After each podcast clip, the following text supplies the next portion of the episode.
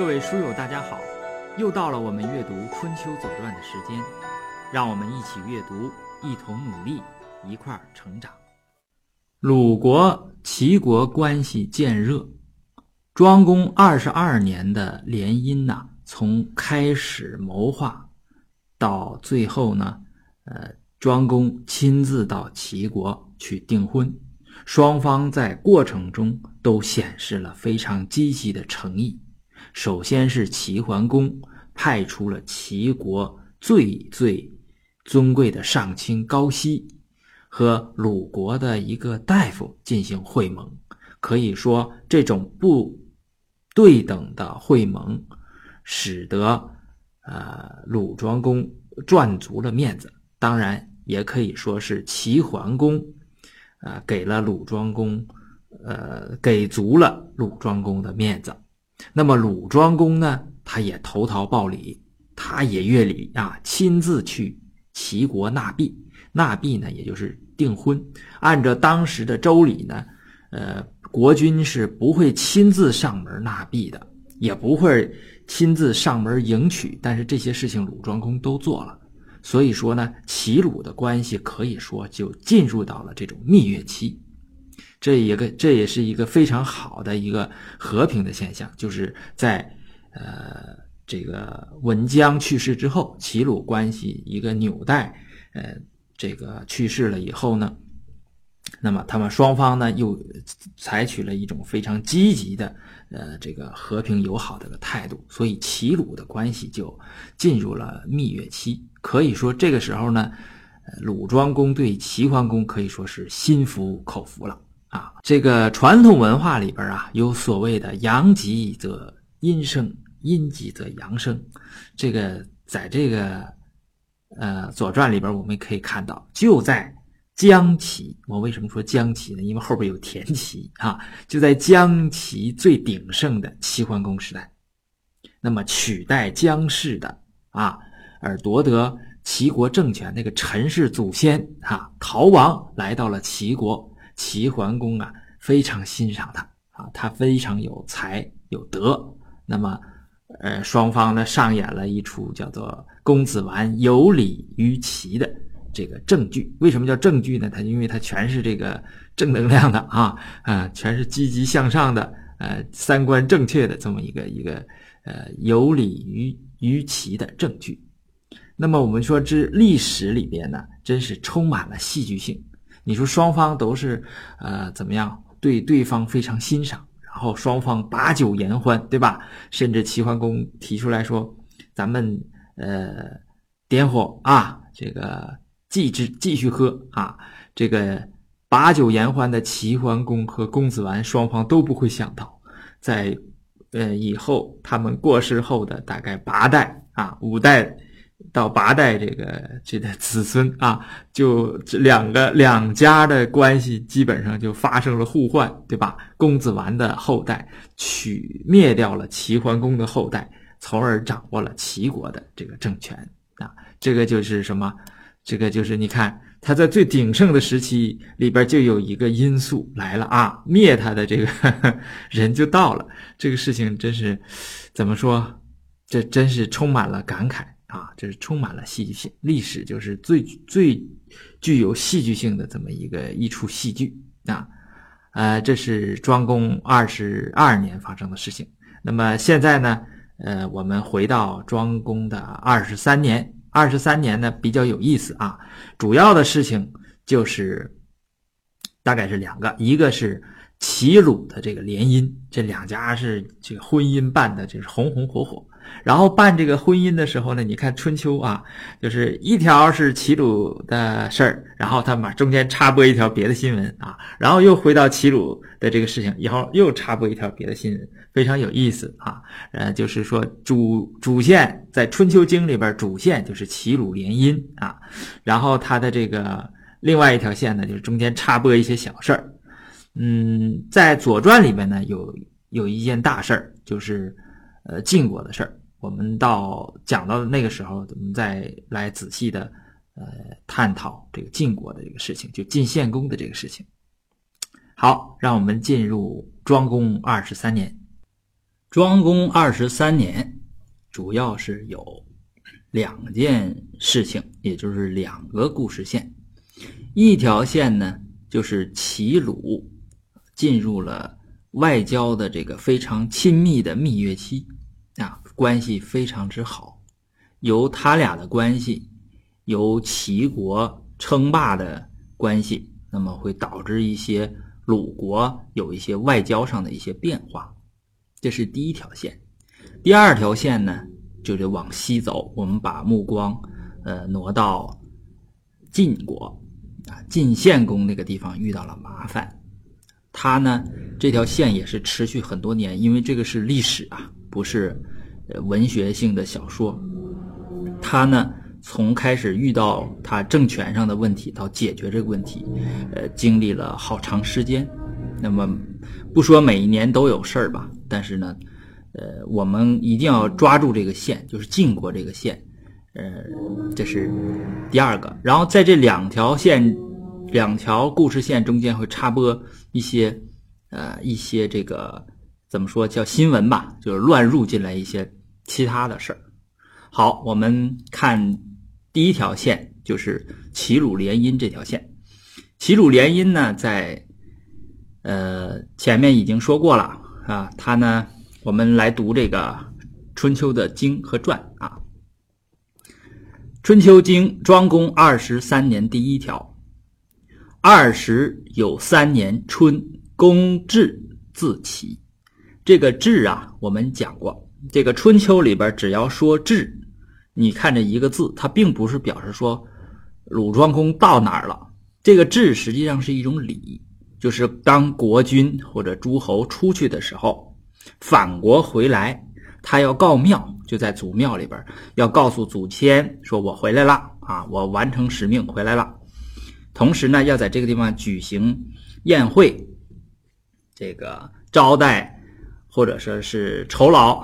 啊，这个自己出去办事儿的这些有功的人员，那么有功呢还要，呃，记到这个册上面啊，就是有功劳簿要记上面，啊，就是大家在这儿要举行一个仪式，最后呢还要吃一顿饭，这是一种礼节。所以说是你看是一个“至”字儿，所以说是一个“至”的这个礼，有了这个字是后边有一大套东西，有一大套的动作。所以说公至自齐。是说什么呢？他从齐国回来了。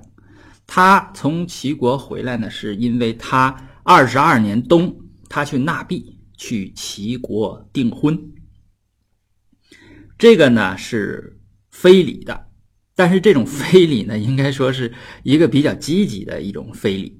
为什么？因为正常来讲，国君娶夫人，国君是不要亲自去，呃，即即使迎娶。都不要亲自去，就是你最多是在国境的边上等着，然后派一个卿到对面啊，把这个新夫人迎回来，然后再一起还国，就是到边境这儿就可以了，因为他有规定啊，就国君这个不能轻易的这个出境。那么他为什么要越这种礼呢？实际上就是对齐桓公啊的一种怎么说呢？叫做尊敬或者说是认可。就是你看，我亲自过来了啊，来迎娶这个，呃，我这个夫人，这是一种，呃，外交上非常积极的这么一一种态度的一种表现。那么从上一次鲁国国君，也就是鲁桓公，就是庄公的父亲，也是到齐国去，结果死在了齐国的境内，然后两国结仇，到现在庄公又一次，啊，呃，进入到齐国。那就说明齐鲁两国呢，叫做什么冰释前嫌，就这个仇怨呢，到这儿呢就解开了。这个对双方应该说都有好处。首先说，对齐桓来说，自己身边的这个兄弟，这算是小兄弟哈，鲁国算是服了自己了。那么对于庄公来说呢，呃，这你看有一个大哥哈，这才靠上了啊。那么齐鲁呢，实际上是一直呢，就是它是一体的。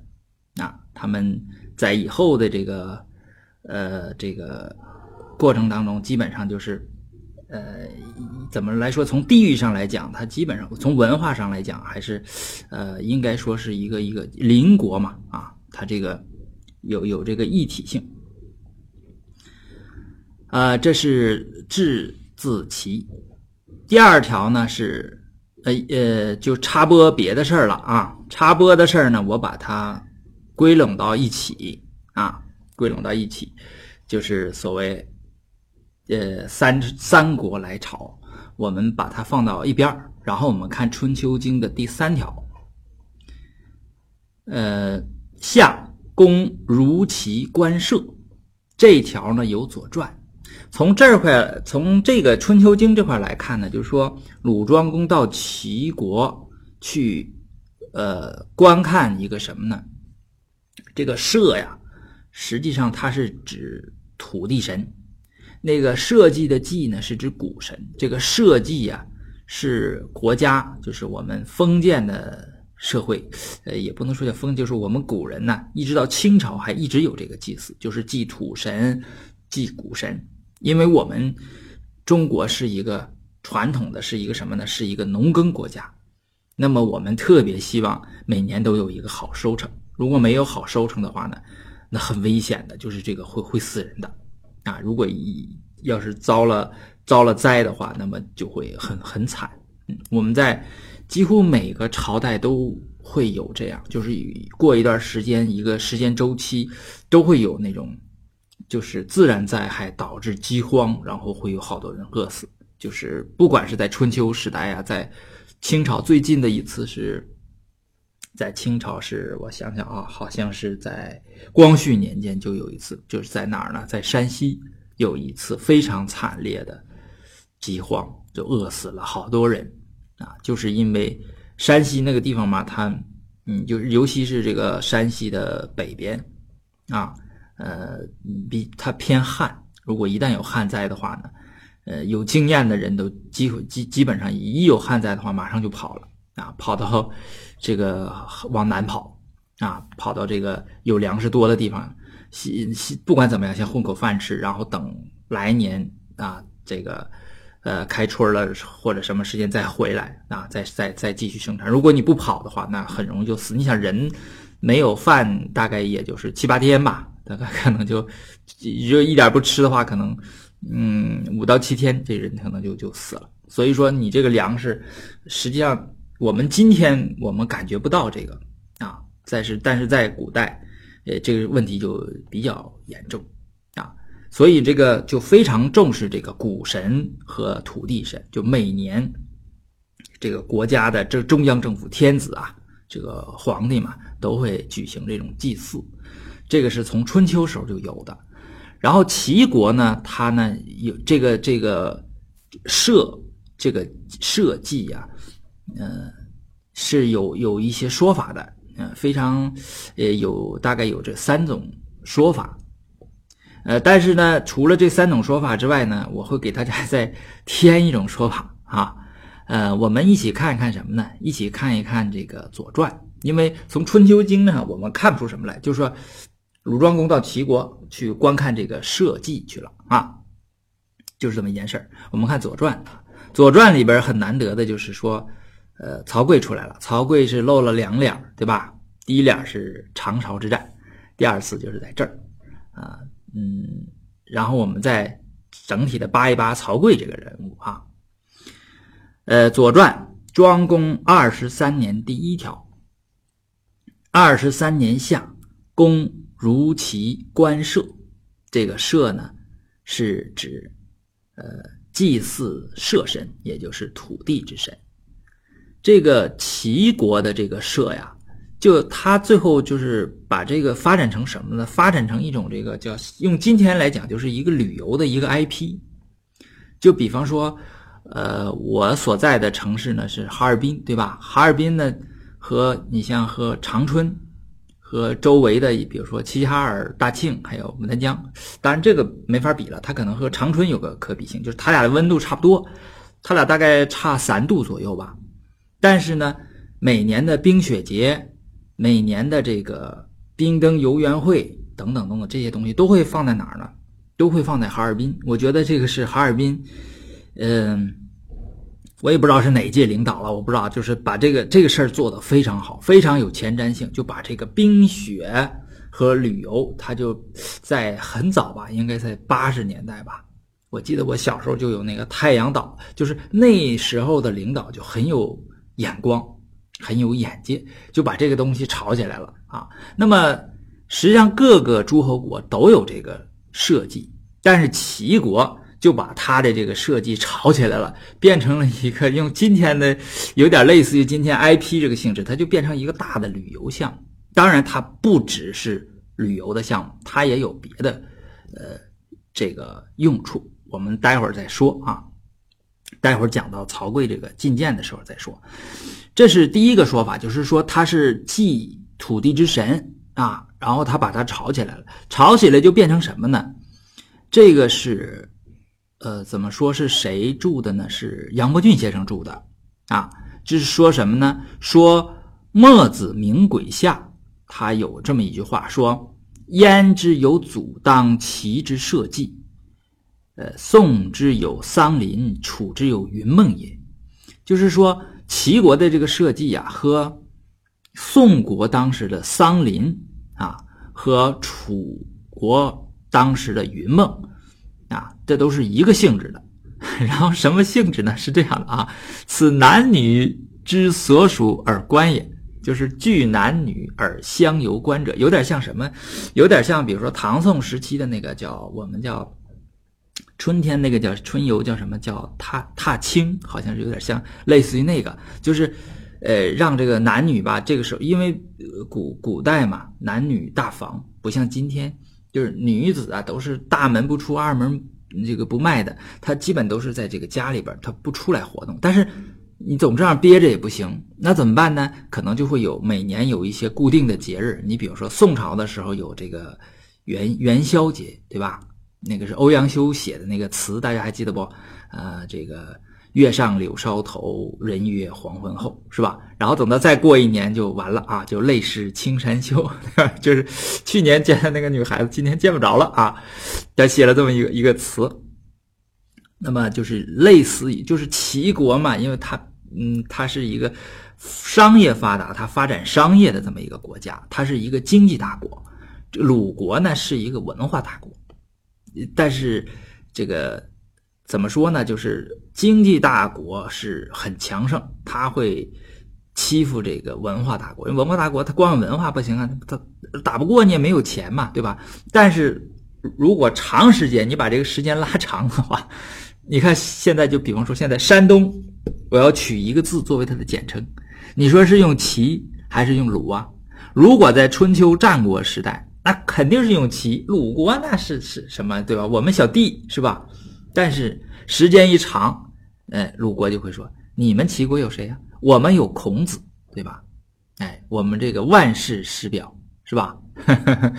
那呃，文化是要比文化的力量还是最大的，比这个经济要大啊！我见我听过也听过这个有一种说法，就是说文化，呃，这个力量大。你比如说，就拿咱们举个例子，就说一个呃手机啊，最好的苹果手机里边大概有三千多个专利啊，它不过也就卖一万块钱。最好的现在是 iPhone X 是吧？卖一万块钱。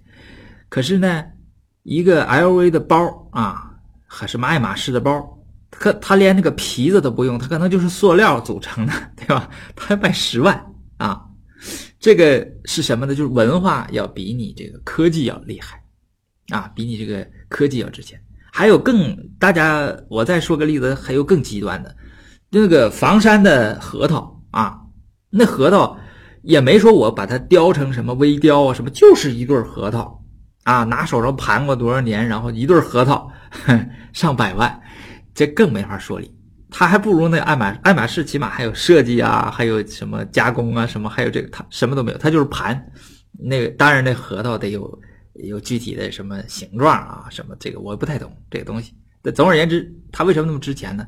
就是文化，文化，呃，这个力量是比较大的。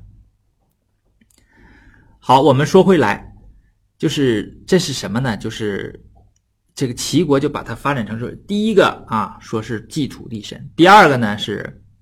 在《左传》里边有啊，《左传》里边骑射是搜军时，使客观之，就是使军事演习。这个我觉得比较像。第三个就是墨子说的，这可能是发展成男女的一种这个聚会啊，就是像这个元宵佳节呀，像唐朝时候那个踏青，唐朝踏青日也有也有那个诗，对吧？那个写的是，呃，就是人面桃花的那个诗，大家还记不记得啊？就是去年。今日此门中，人面桃花相映红啊！人面不知何处去，桃花依旧笑春风。其实也是这个，好像也是这个这种事情哈。这种事情就是，即使在那种很很封闭、男女很封闭年代，也有开放的时候，也有开放的那么一天啊。那么我倾向于什么呢？我倾向于就是齐国把它炒作出来的这么一个大的一个 IP。呃，它既有，它既是打着这个设计的这个名目啊，然后也是军事演习，就是军队也要出来表演，然后这个男女呢，肯定也都都出来看，也是男女就就是应该是各种元素应该都有的这么一个旅游的这么一个一个 IP。然后他齐国为什么会打造它呢？齐国打造它的也有自己的想法。那么我们往下看啊，看咱们。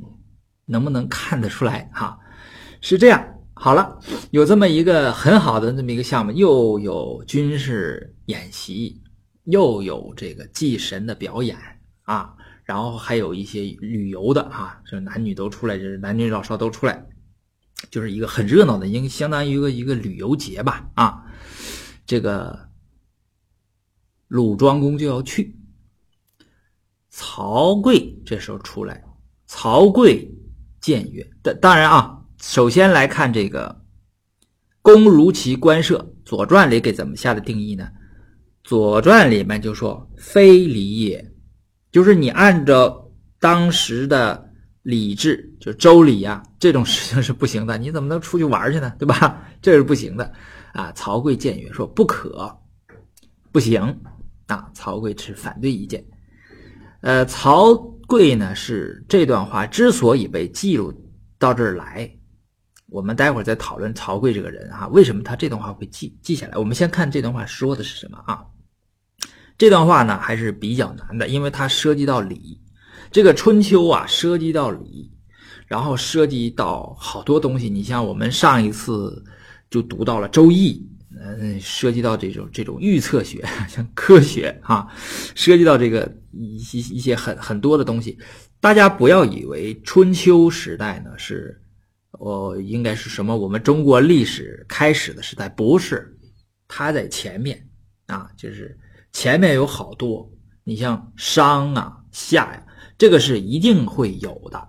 这个不一定在学术上没证明它有，呃，我也认可，因为这科学共同体得出来的结论嘛，对吧？我也认可，但是前面绝对不会是什么都没有。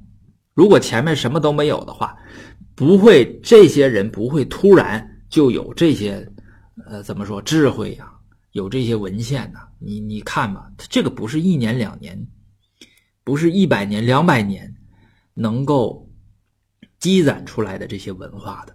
它一定是有很长时间，所以说就像像礼这种啊，这么复杂，那不是说周公，呃，这个一建国啊，周把商打败了，然后我们那个治理吧，啊，我们这个怎么打造一套这个礼仪、这个礼乐的这个系统吧？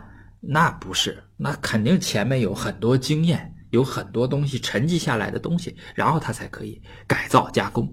好，他说的是这个礼，这个礼比较复杂。我们呃读一下啊，夫礼，所以整民也。礼是什么呢？礼是管理，呃，整民呐，就是整理整治这个民众的。也就是说，它是一套制度，是用来管理百姓的，管理这个社会的。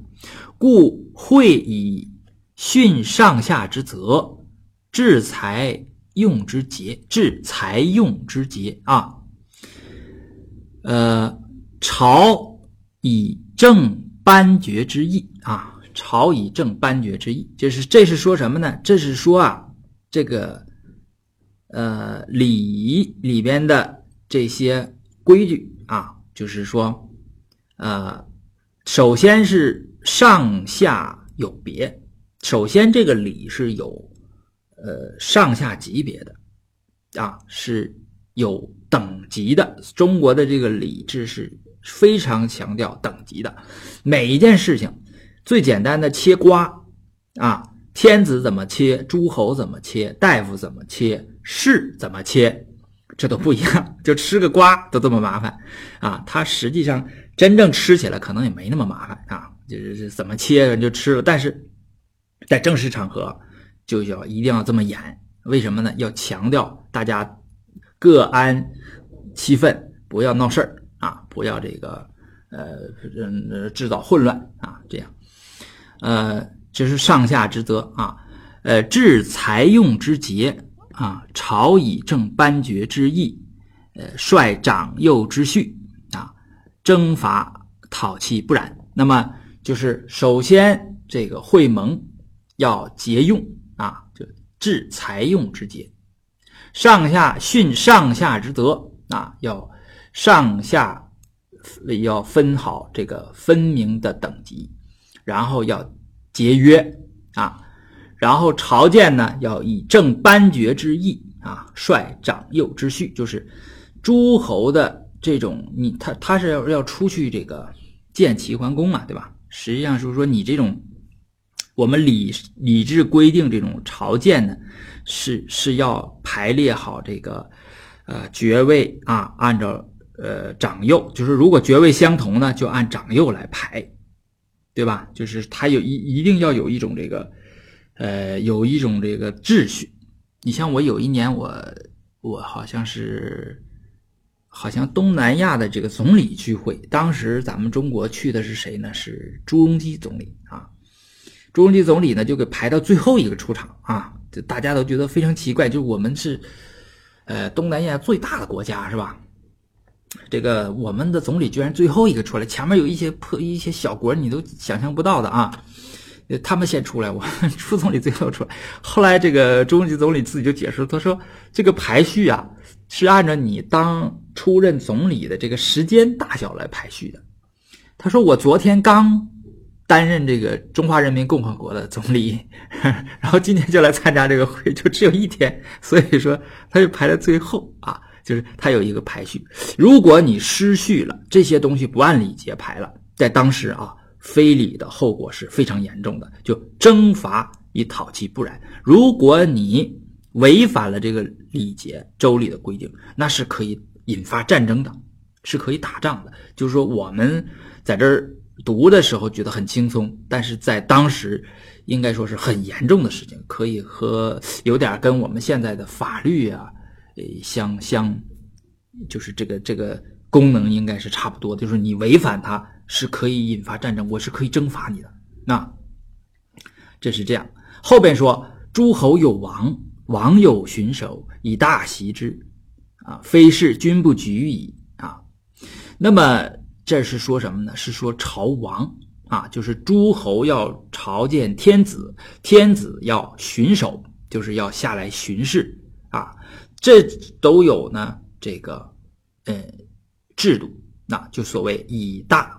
席之，就是呃，杜注呢是大席，就是会朝之礼，都是有礼节的啊。就是他这是说什么呢？是说你去朝见王啊，王下来巡守，这都是有相应的礼节规定的。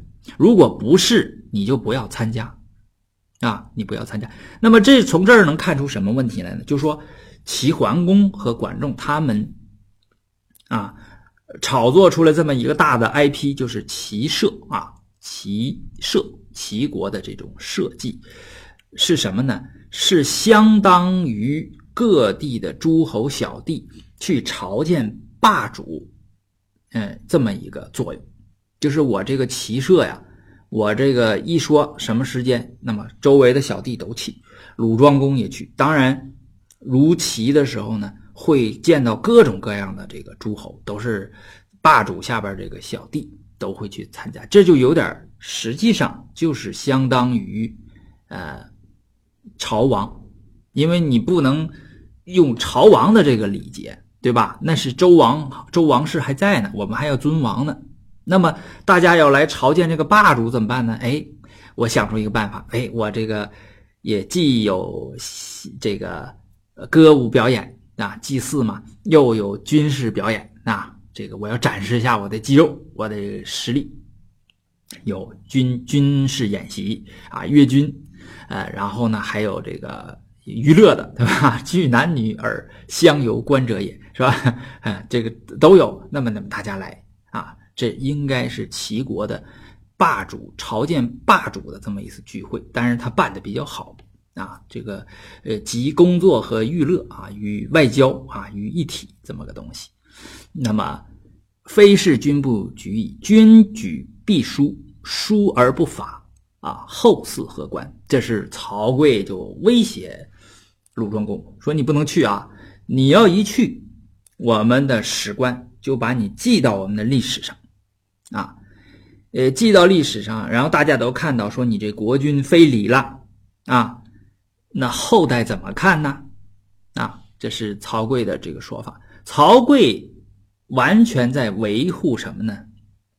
维护周礼，这明显就是儒家的观点，就是儒家所要呃推举啊和倡导的东西，所以他。才会在《左传》上，呃，给给拿出来啊，呃，后边有一段是国语，国语说的就比这个《左传》这段呢说的比较什么呢？比较细，说的更细致一些。这个呃，国语更接近于曹刿的这个原话啊。呃，我把这段也列上了，然后我怕就是咱们读起来可能。呃，有困难，所以我又把他的这个就是白话文的这个译文放到后面了。就是，呃，庄公如其官舍啊，曹刿见曰：“不可复礼，所以正民也。是故先王之诸侯，十五年四王，一相朝。啊，终于什么什么什么，后边我就呃不不说了，大家可以就看一下。他实际上后面也是把这个这个整个周礼给大家讲一遍，就实际上。他还是没有跳出，就是春秋时代这个，呃，底下的臣子向诸侯啊，君主提意见的时候那种，怎么说那种模式？这种模式我也是反复强调，就是我们大家一定要学会，就即使我们今天也要学会，就是说你一定要有专业度，就是你一定说的既清楚又要有专业度，清楚就是你逻辑要清楚。谁先谁后？为什么？怎么回事？原因是什么？结果是什么？结论是什么？要逻辑要清楚。第二个，你要有专业度。专业度不是说要把领导说晕，就是说说领导不会的东西，不是。你要体现你的专业度，还得让他懂，就是让他觉得你是一个 professional 的，对吧？你这样的话，你的意见他才可能会采纳。这是一个。应该怎么说？应该说是一个非常好的一种提意见的一种范式。呃，我要说的就是什么呢？说的是最后啊，就是国语最后是“公不听，遂如其”，就是鲁庄公根本没有听他这个啊，就是你们这书呆子啊，呃，太太怎么说？太迂腐，太理想化啊！就是当时啊，那个周礼呢，应该是逐渐的在被破坏。为什么？因为时代在向前发展。就是我们一定要打破旧的规则，要往前走。这个推动这个时代发展呢，就是应该是呃生产力发展了，对吧？我们前面都看到一些蛛丝马迹，比如说人和动物、野生动物的冲突都出现了。它为什么会出现冲突啊？就是人类的规模扩大了。人类规模的扩大，它一定是背后是科技啊在推动它。比如说铁是不是出现啦？啊，新的这个物种是不是引进啦？啊，然后耕作的方法是不是，呃，嗯，又提高了？还有是我们的历法是不是更先进？因为我们的历法是指导我们农业的，对吧？它是随着时间，因为中华民族是一个非常善于记录和总结的民族啊，它都有很多文献，后边的人呢可以借助于前人的这个力量，就是大家一一点点记，一代一代记，后边就便于总结、收集数据和分析数据。那么就会得到更准确的立法，立法一准确呢，这个农业就会呃什么时候呃，这个呃什么育种啊，什么时候翻地呀，什么时候细耕啊，什么时候总 总而言之，哎，什么插秧等等等等，那么这些东西就更加的先进，更加的科学，那么粮食可能就更多，那么人口可能就更发展。这个是这个，它会整体的推动，包括它的呃这个青铜的冶炼呐，它都有配方啊，对吧？加锡呀，加什么？这些东西都是一代一代的传承，完了，一点一点的传播。等到一定的时候，这科技爆发的时候，就会出现这样的事就是原来的这个制度就不行了，就不能够再呃呃指导现在的这种社会和这个时代了。那怎么样？大家就会往前走。所以说，这种看到我们看到是它非礼了，对吧？后面还有一些非礼的情况。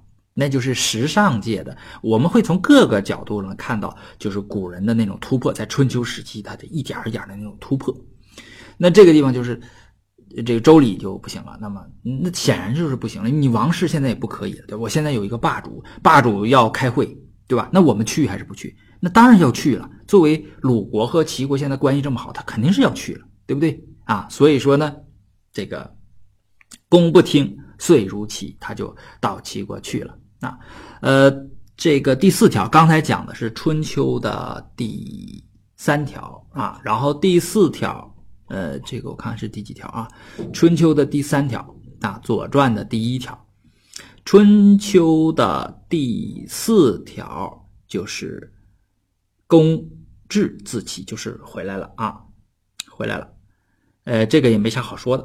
就是第四条回来，第五条跳过去，我们再说第六条，就公及齐侯遇于谷无传，就是在谷这个地方，呃，遇呢就是两个人在那个地方碰面，没有盟会，就没有签署什么文件呐，没有什么，就俩人在那去说一个什么事儿啊，一个什么事儿呢？当然就是齐鲁联姻这个事儿了啊，就是齐桓公和鲁庄公在这个地方，呃，想想在。前面柯之盟的时候，鲁庄公还拿着剑对着齐桓公啊。现在两个人就估计就呃冰释前嫌了嘛，就很好了啊，因为大家开始要呃联姻了，要娶媳妇了啊。然后你看秋啊，这是春秋经庄公二十三年的第八条，秋丹桓公迎啊，呃丹是红色动词，他把这个一个这个桓公就是桓公的庙啊，这个。就去世的这个君主都要给他修一个庙的啊，呃，这个庙呢，这个有前面这个两个大的这个柱子，我会给一个图啊，中国古代建筑那么一个图，那个是梁思成先生手绘的啊，那个图，呃，这个所谓堂屋啊，堂屋最前面那个最大的两根柱子啊，就门两边那个柱子，那叫什么呢？那个叫做楹。也就是柱子，我们现在呢，经常是把这个对联贴到那那个两个柱子上面，贴一个对一副对联我们也把它叫做楹联啊，就是楹就是这个意思。他把它给刷呃红了。这条左传有，左传和这个春秋是一样的，秋丹桓公之营。那么呃，这个左传因为是一样嘛，所以就看谷梁传。《谷梁传》里边介绍呢，说天子诸侯之屋柱用微青黑色，呃，有点黑，有点青啊。大夫用青色，士用黄色啊，呃，就没有红色。那就是刚才我说的，就是说在当时啊，这个时尚啊也在向前发展啊，呃，你总是大家都是青的、黑的啊，黄的，这个这个东西就不好看。不好嘛，对吧？时尚界呢，呃，时尚这个东西，我我没法这个，我我不是权威啊，我没法说这个东西。但是我觉得有个现象挺有意思，就是说，嗯，他好像是好像说是二十八年前的衣服，你今天拿来穿就是最好的啊，就是它是循环的啊，循环的。为什么呢？就是人们的这个审美啊，它是有有一个期限的啊。你比如说，现在流行黑的，好，我们明年都穿黑的，都穿了一年黑的呢，大家就会呃再往前发展，说可能在突然有一个人穿红的，哎呀，这个红的好看，然后就开始流行红的啊。我这是举例子啊，我这完全是瞎说，因为时尚我这不太懂。那么过了一段时间之后呢，正好形成一个循环啊。那么这个应该跟这个道理是一样的，就是你开始红色的柱子啊，因为办喜事嘛，红嘛，你看从那个时候就开始用红色了，是吧？也可能不知道从从什么地方就开始，呃，大家在往前发展，就是时尚。你从时尚这个地方看，这个时代啊，这个社会啊，也在往前发展。他写了一个这个，写了这个，实际上，呃，《春秋》和《左传》呢，还是这个老先生们还是觉得你这个非礼啊，你这个非礼。呃，《左传》它比较客观，不像公羊和谷梁，你要是非一点礼，他就跟你说的非常严重啊。呃，《左传》就是我反正给你记上啊，你后人自然自有评说，我给你记在这儿哈。好，呃，再看《春秋经》庄公二十三年的第十条。啊，第十条呢是时有二月甲寅，公会齐侯盟于户，这个地方会盟了啊，这个地方会会盟了。户在哪儿呢？户在正地啊，在正这个地方啊。呃，这个是杜预的说法。后来杨先生啊，杨伯峻先生说，这个户应该在齐地，在哪儿呢？在山东省冠城。啊，冠城现在这个这个应该没有了，它应该变成一个镇了啊，应该是在这个地方，这个地方还是对的，比较合乎道理。就是庄公到齐国去，跟桓公啊，呃，签约了啊，签的什么这咱就不知道了哈，反正是会盟了。这是齐鲁联联姻的第二阶段啊，就是中间有很多这个有很多这个来往往来，你看。第一年纳币，第二年呢开始装修啊，这装修还没完呢，后边还有二十四年还有，我们讲到二十四年的时候再说啊，然后后边还有后边还有八卦，哈 哈我我们那个呃大家期待吧啊期待吧，我们这个呃春秋啊呃这个我也是这一年我没做总结啊，我我实际上那天我想了想，就是跨年的时候我想了想。我们这个从线下到线上，然后慢吞吞的读啊，这是一个字儿一个字儿的读，就是用最笨的办法。然后我没有做任何宣传，然后我这个地方呢还积累了一些粉丝儿，大家可能都能看到吧？大概有个百百八十人了啊，一百多人了，啊，还有一些人我很感动啊，就有有些人给我还真的给我回复了，说刘老师，我还挺愿意听这个的，就是用最笨的办法读，然后呢。还是读一个非常非常小众的，嗯，然后在全国呢，你看咱们这一百多人，在全国这根本都一点事儿都不算啊！我的那个同事的粉丝儿，那个是都做动漫的人的粉丝儿都成千上万的，呃，但是这些人我也我也很感动啊！就是我把这个事定义成什么呢？定义成是一种生活方式啊，因为。呃，所谓文化领域嘛，我可能将来要在这个地方要进行创业的，那我必须要积累一些，啊，对这个领域的一些认知啊，嗯，所以呢，我就做这件事情。嗯，我的这个节目呢，变化也比较大啊，从最开始线下的声音可能也不好，然后我这个。整个讲课的状态呢，也是也不是太好啊。到后来到现在变成这种主播的方式了，我现在变成一个很蹩脚的主播。我那个每次听我自己的，呃，都有好多毛病啊。这个不是不是很很专业啊，不是说很专业了，就是简直太不专业了哈。所以也是，呃，怎么说跟大家说对不起吧，对吧？呃，但是如果大家要是喜欢呢，我们就一起努力这件事情。呃，好了。这个是齐国的，怎么说呢？齐鲁的这种呃关系呢，开始进入到蜜月期。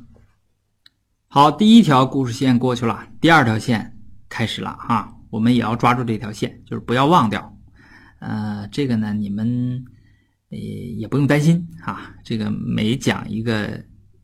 每次读到一个线的时候，前面的和后面的我都会给大家穿啊。呃，好，我们来说这个，这个是这个传里边的中间，就是第二条啊，《左传》庄公二十三年第二条，晋桓庄之卒逼。呃，什么意思呢？我们一起看一下，我会把这个晋世系的这个图啊给大家贴出来。呃，他说是什么呢？晋桓和庄，这个桓呢是指屈沃桓叔，庄呢是屈沃庄伯。他是从哪儿分的呢？就是从文侯和桓叔这分的。文侯呢，他起名叫仇啊，桓叔取名叫成师，所以啊，那个当时的这个晋国的科学家就说：“你这名起的不好啊，你这个取叫仇的这个，将来肯定会被被取代啊。”这当然是后世写的，都反推的了啊。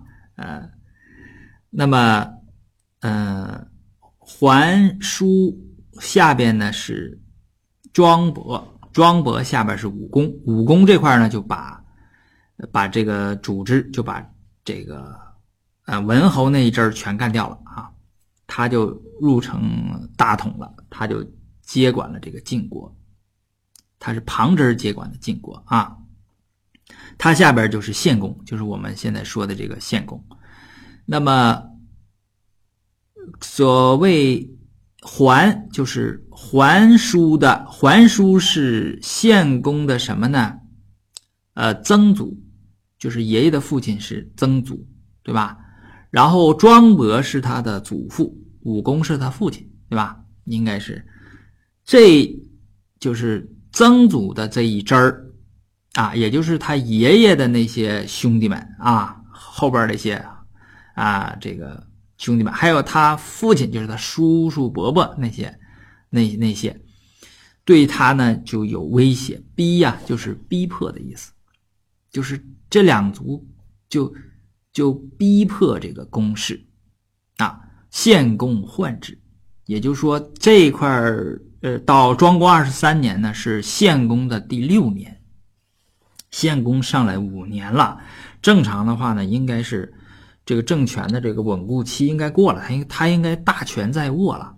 但是你看到第五年到第六年这个年头上，他仍然是受逼迫，就是他这个政权还没有稳固，就六年了还没有稳固，可见，呃，这个后边要提群公子嘛，就是这个桓和庄这些族人呐，这个势力很大，六年他都没有没有怎么样。呃，侍卫呢是晋大夫啊。这个他起了很大的作用，他我们往后看啊，后边好多年他才把这个事儿解决，他政权才稳固下来。这个献公啊也很不容易。是谓曰：“去父子，则群公子可谋也。”这个父是财富的富，这个父子呢，呃，就有好多说法，有的说就是就是人，那父子就是人，还有说呢，就是父子呢就是。这群公子里边比较富强的，就说你呀，咱们不是一群嘛，叫环庄之族嘛。你把这里边最富的这个东西和和里边最厉害的这个东西先干掉，然后再啊，再先先掐头啊，然后再去尾，是吧？再把这再把它干掉啊。呃，就说，呃，就是擒贼擒王吧，应该是这么个策略。公曰：“尔事其事。”那你就试试吧，那你看看怎么弄他啊？这个呃，献公就让侍卫去做这个事。侍卫与群公子谋，赠父子而去之。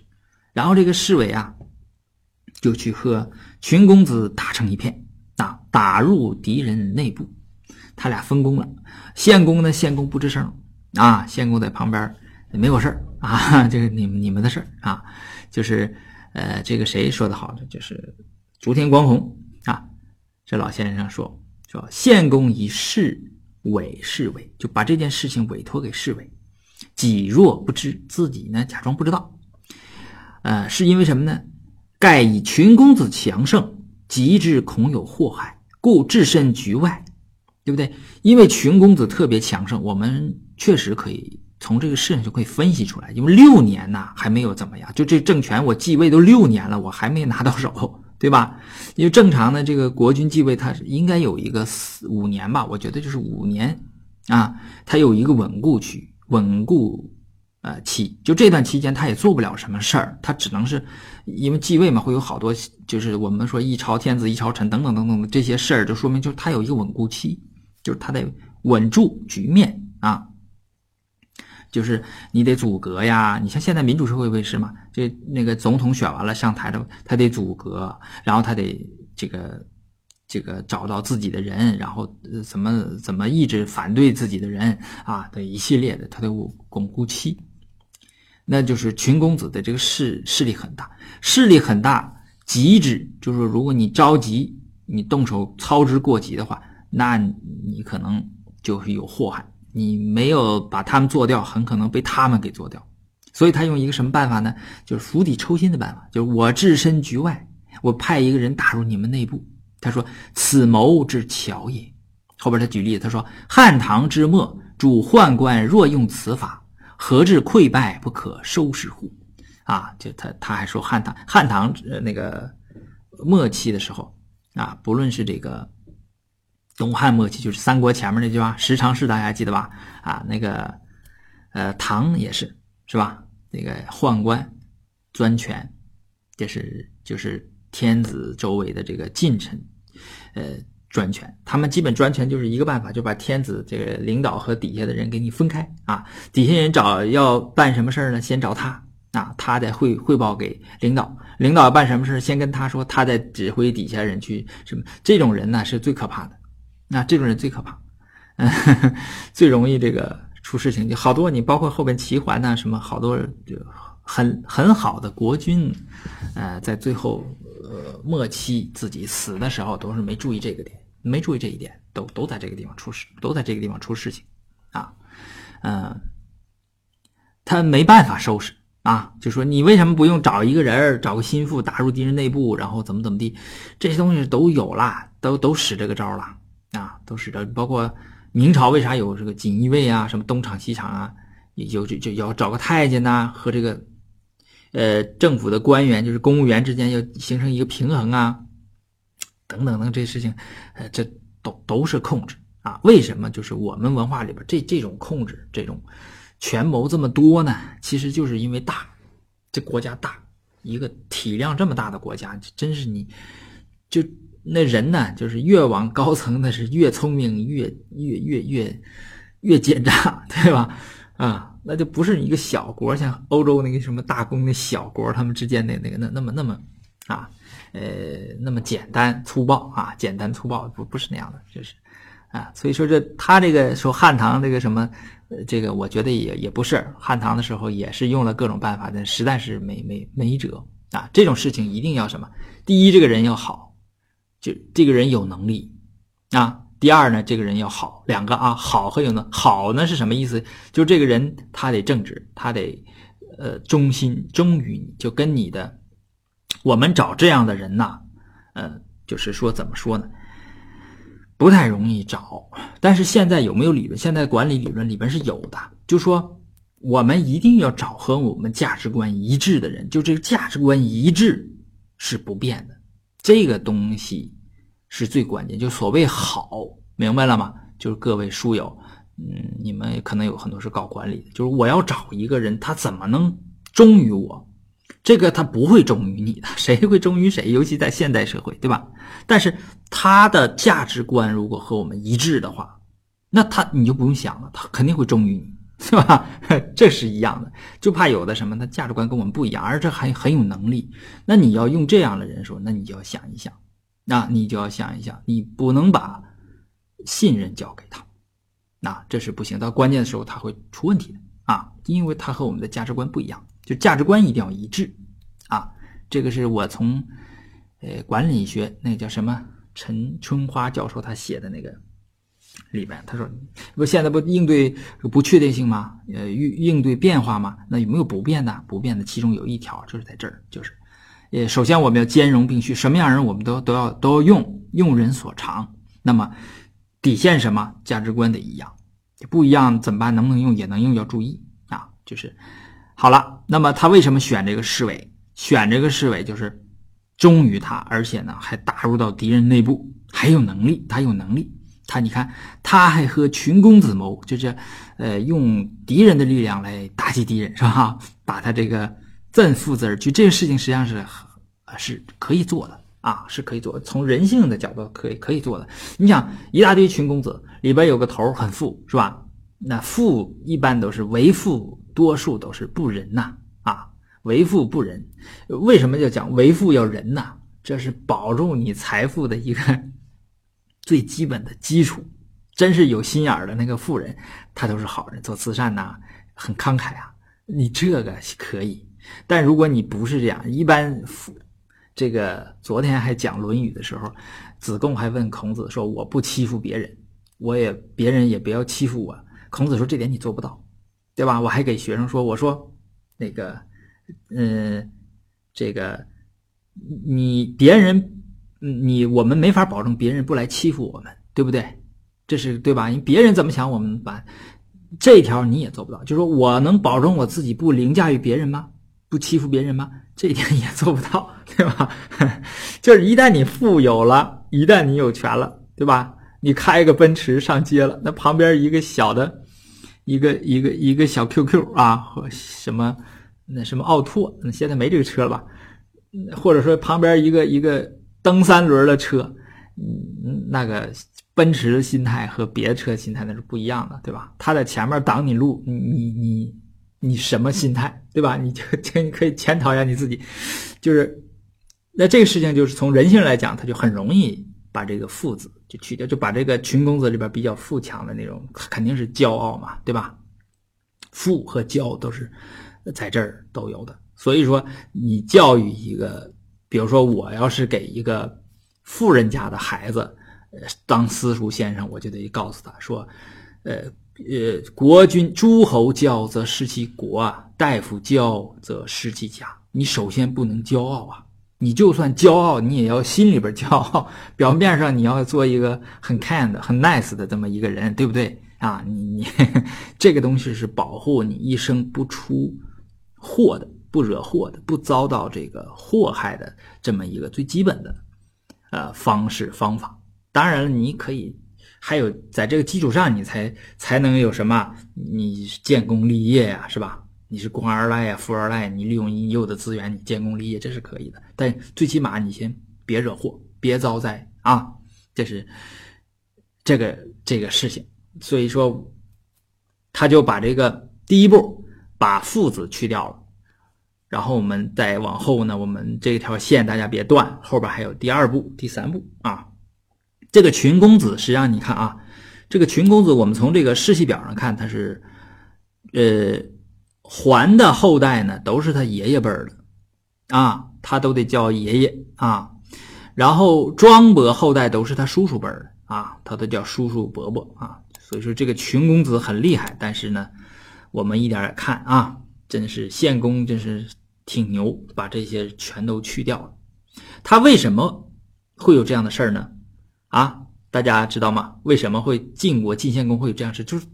这些群公子怎么怎么势力这么大的威逼自己呢？啊，呃，为什么呢？因为他们就是旁支儿。呃，这个《大学》里面有句话：“或备而入者，必备而出；言备而出者，必备而入。”就你来路不正的东西，你也麻烦，对不对？因为他本身就是旁支儿，把这个主支儿、把嫡传的这这支灭掉了，他才立起来的。